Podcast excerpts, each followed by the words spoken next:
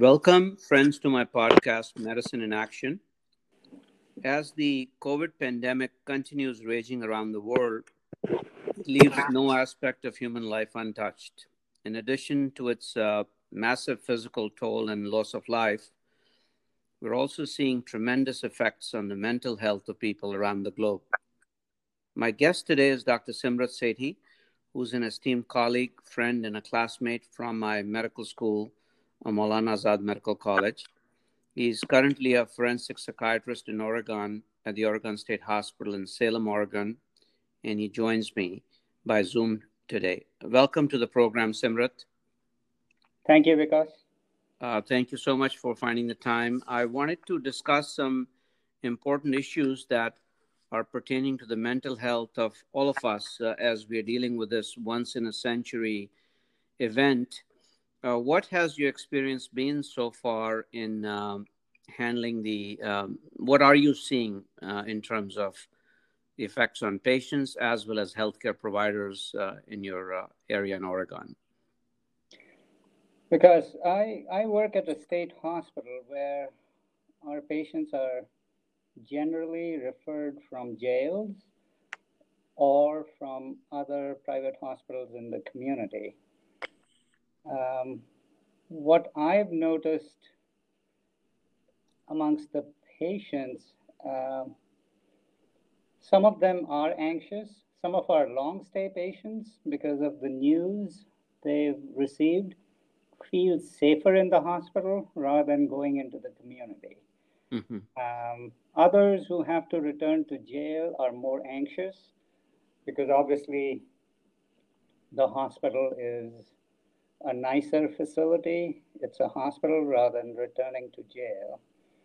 Um, more of my concern has been our staff members, um, all of whom have uh, been coming to work also dealing with life stressors. Uh, in some ways, the pandemic is like a prism on our lives. It magnifies prior pre existing concerns like anxiety, depression, substance use. Um, if you're in a conflictual relationship, those seem to have gotten worse. Um, if you're a working parent, figuring out where the kids go when schools are closed. Uh, childcare has been a big issue. The good thing about the state of Oregon letting people work from home uh, if they have, if they're at a high risk situation or have family members who are at high risk. Um, so all around, me, I see a lot of increase in anxiety, stress, depression. Um, and that's what you see on the surface. Um, what's happening to people that they're coping with is another issue. I see in my practice a lot of social isolation as well. I have a lot of elderly patients who are either by themselves or they would have had some social outlet which has kind of been stopped now because of the COVID are you seeing that as well? Yes. Um, social isolation has been hugely stressful uh, for my colleagues, for the staff members on the unit. The usual avenues for socialization seem to have gone away completely. Uh, outside eating, visiting the coast in Oregon, or visiting uh, the mountains. Um, for example, there was a news media article uh, in the local media in Oregon about every weekend being a holiday weekend at outside places. Um, so, given the lack of socialization, which we as uh, social animals need, um, people have been coping with increased substance abuse um, and high risk behaviors in some ways. We've had a few well, countrywide episodes of folks assaulting others when told to wear a mask or melting down in public. Uh, so social isolation has been huge. Um, I thought that was a Florida thing. You can't uh, monopolize that in Oregon, man. That's we we have the rights to it. Well, stress is stress, and when people are stressed out, uh, we all behave in ways that we regret later.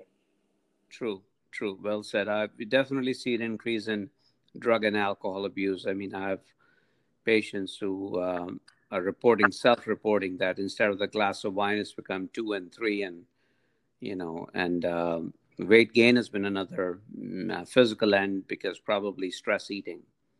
Yes, uh, I was talking to nurses on the unit, and they were all complaining of the COVID 10 or the COVID 20. Uh, I heard a different one called the quarantine 15.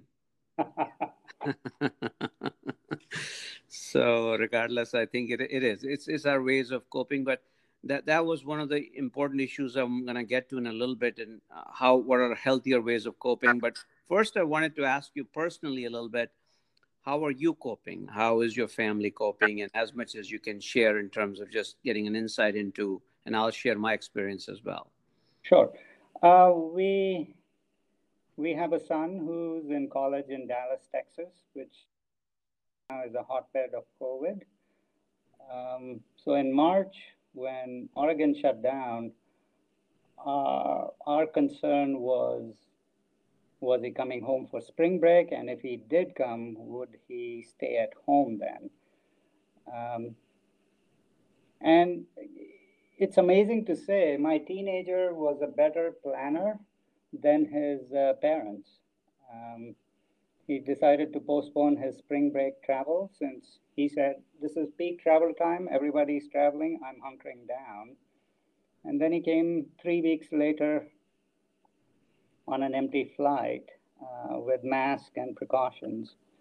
Um, so it was interesting. The kid planned it better than his parents could, and you would have thought we had 30 years on him. Uh, Kudos to him. Uh, so before he came, he packed up his stuff, put it in storage. We found a place to store his car at, and he's been home ever since. Um, we have a younger one in high school who had the time of his life uh, in the last few months, um, staying at home, having his brother, video games, uh, and playing volleyball on our street since there's no traffic. Um, it's been interesting journey. As a psychiatrist, you think you would have better insight into your issues, but as my wife and sons tell me um, they have better judgment than their father ever does. So, of course, I put on my COVID 15 pounds uh, with stress eating and alcohol. But over time, I figured if I painted more and looked after the yard, that would uh, cover my time at home. I started cooking more, much to my wife's relief. And then I figured out since the older one was home, my uh, recipe, the amount of food I needed to cook had to dram- dramatically increase. So instead of six eggs, now I made eight, eight eggs just so I have some egg to eat. uh, so at uh-huh. home, have this thing. My wife is interested in indoor plants.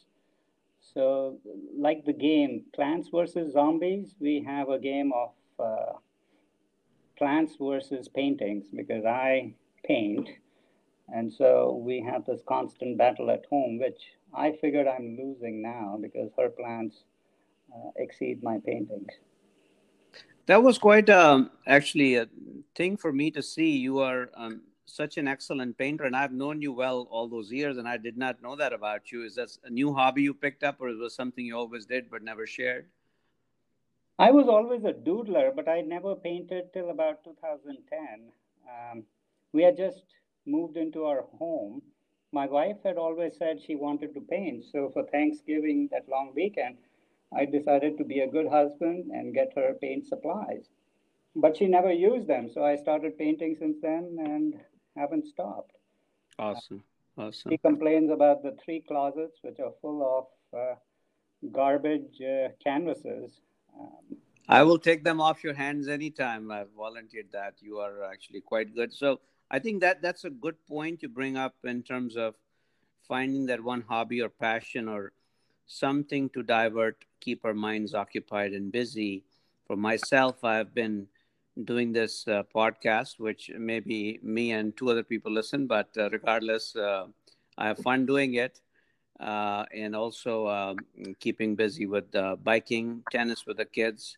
Uh, same thing. We have an older one in college and a younger one at home, a high schooler, and they've been playing lots of video games. They do play tennis with each other, and then the us- usual sibling rivalry. But I, I, I, do think that there are every aspect of our life that is uh, affected by it because the worry, of course, of getting sick, the worry of passing it along to our family members, the worry of our parents, the worry of you know will it will we be up to the task if uh, you know the family is under stress with with illness, and we've seen some very close family uh, friends, uh, colleagues actually get very sick with it.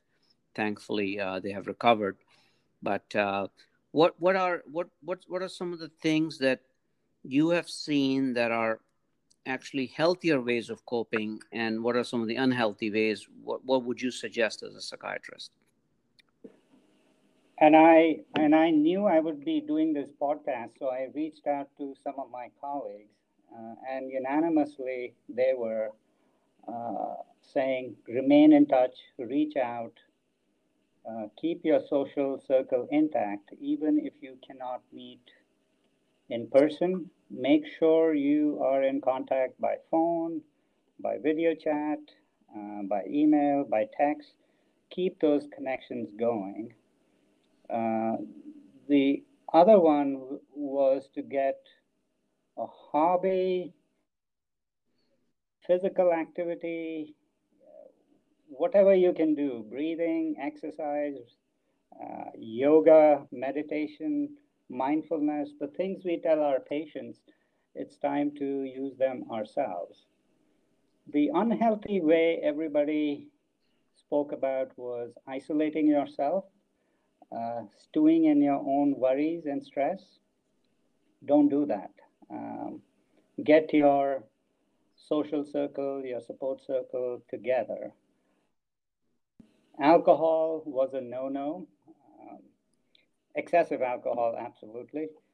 Uh, and any high risk behaviors were also a no no. Um, and keeping the Indian word we have is santulan, or be centered.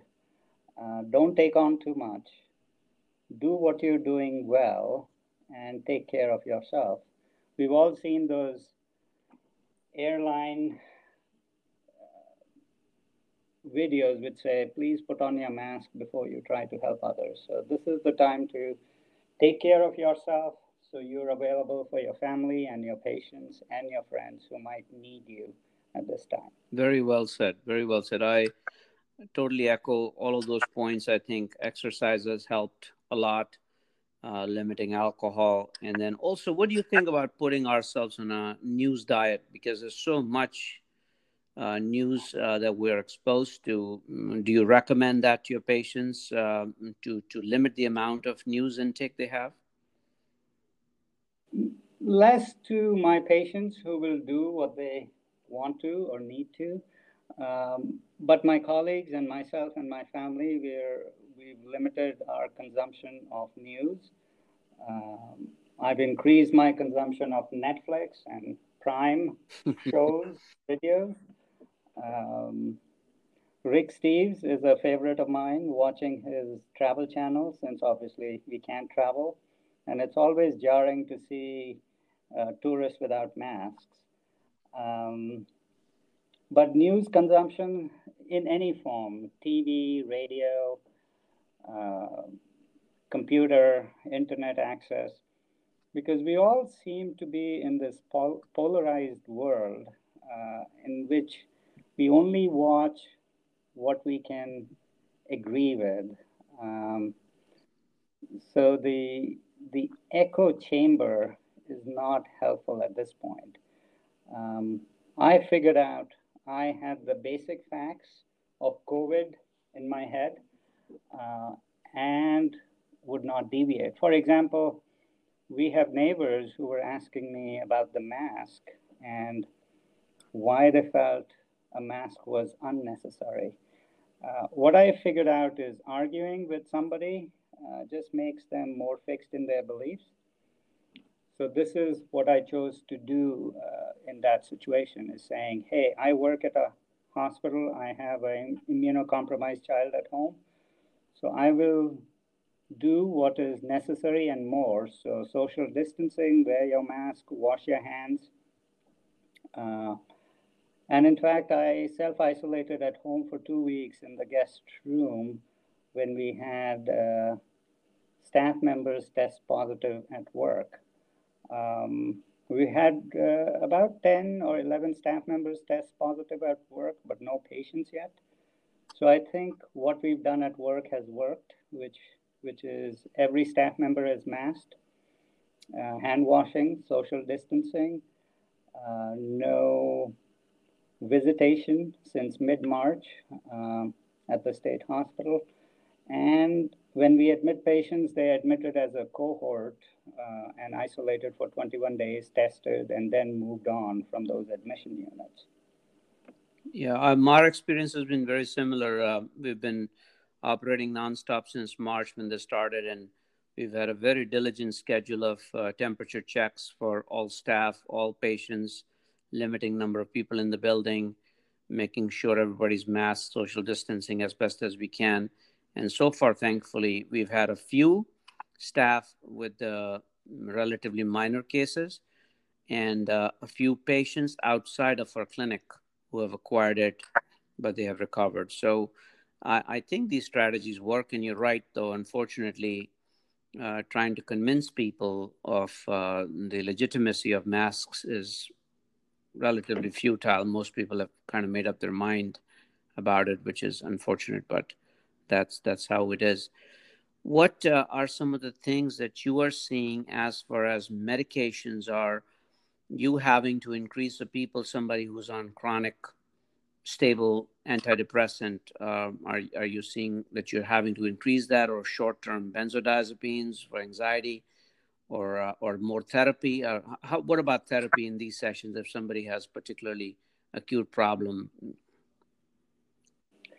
Because of our uh, practice in a state hospital, uh, we deal with mainly folks with severe and chronic psychotic mental illnesses. Mm-hmm. Um, amongst my patient load, the anxiety has been checked because the nursing staff and the psychology, social work staff have done an excellent job of being available for the patients. Um, I've not had to increase benzodiazepines and antidepressants. We shy away from a lot of benzodiazepine use uh, at the state hospital, antidepressants, of course, but most of our patients uh, need antipsychotics and mood stabilizers. And as I said, uh, on occasion, it seems we've done a very good job because patients don't want to leave the state hospital. They feel safer and more secure uh, than in the community. And our patients uh, consume the news and they've known that uh, staff have tested positive, but no patients till now have tested positive. Of course, in the community, there's a huge demand for. As we were recording this interview, Dr. Sethi, who was on call, was uh, unfortunately interrupted by a phone call, so we had to take a break. But please uh, continue listening to finish the rest of the interview. Call, so thank you for taking the time uh, to do this. But I'll let you continue. Uh, you were uh, mentioning about uh, management of your patients in the state hospital with the less use of benzodiazepines and less try not to change too much of the antidepressants? Yes. Uh, but I do know in the community, my colleagues uh, are facing a huge number of new patients and prior patients with worsening anxiety and depression. Um, and given that uh, in person visits are minimal, uh, folks are using uh, online tools to manage even new patients um, and follow up. I have a friend who operates a private practice in Las Vegas, Nevada, who said uh, folks were driving in their cars and he was doing drive through initial exams and uh, medication reviews by wearing a mask and going up to their cars and speaking to them through their windows. So I think one of the good things about this epidemic, if you can say if there's anything good, is the innovative way of delivering both mental health and other medical care. Uh,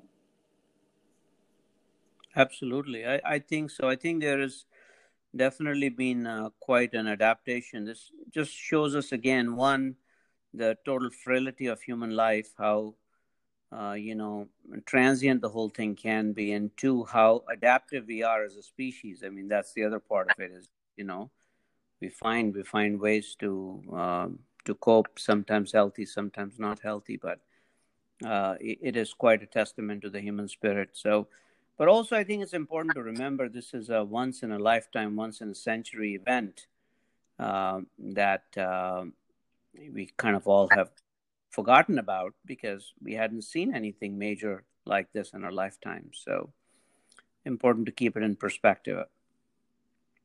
That's true. I was reading about the 1917 1919 uh, flu pandemic, uh, and it seemed at least in America, we were having the same conversations we're having now about shutting down public gatherings versus masking up, um, and cities which masked up and shut down public gatherings did much better than cities which let uh, public gatherings happen. So it also seems we we have a tendency to repeat our mistakes. Uh, so true. So true. In closing, I wanted to ask uh, specifically about teenagers who tend to be such social animals, and of course, having a teenager yourself at home, and I have one at home, uh, and it's always a little bit of a issue in terms of you know their their their mental health, their issues in terms of how uh, you know are they coping. Any particular words of wisdom on that, Yes, teenagers are rebellious. So if parents forbid something, they're going to try it. The challenge is how to have them socialize safely rather than forbid socialization. And that's been the stuff with the college kids congregating in bars and getting infected. It may be a better idea to open up a dialogue, explain the facts, and then help them decide how to socialize in a much safer way than forbid it completely because forbidding stuff never works for teenagers. True, very well said. Uh, in closing, any uh, words uh, for our listeners? Uh, any any thoughts? Final thoughts? Please, to your support system, be a support system yourself. Uh, minimize harmful activity, maximize helpful activity, uh, physical exercise, get a hobby, talk to friends, reach out, um, and call Vikas if you have any Listen, by the way, on that vein, we both need to get on the Zoom call that our classmates from school are doing. I did one, it was fun. I haven't been able to join the other ones, but it is really fun to reconnect with our old buddies. So maybe I'll see you on the Zoom call. and shave and look nice for that next Zoom call. Thank you so much, Simrat, for taking the time. Enjoyed it and uh, be well, be safe. Thank you, Vikas. Thank you. Take care. Bye.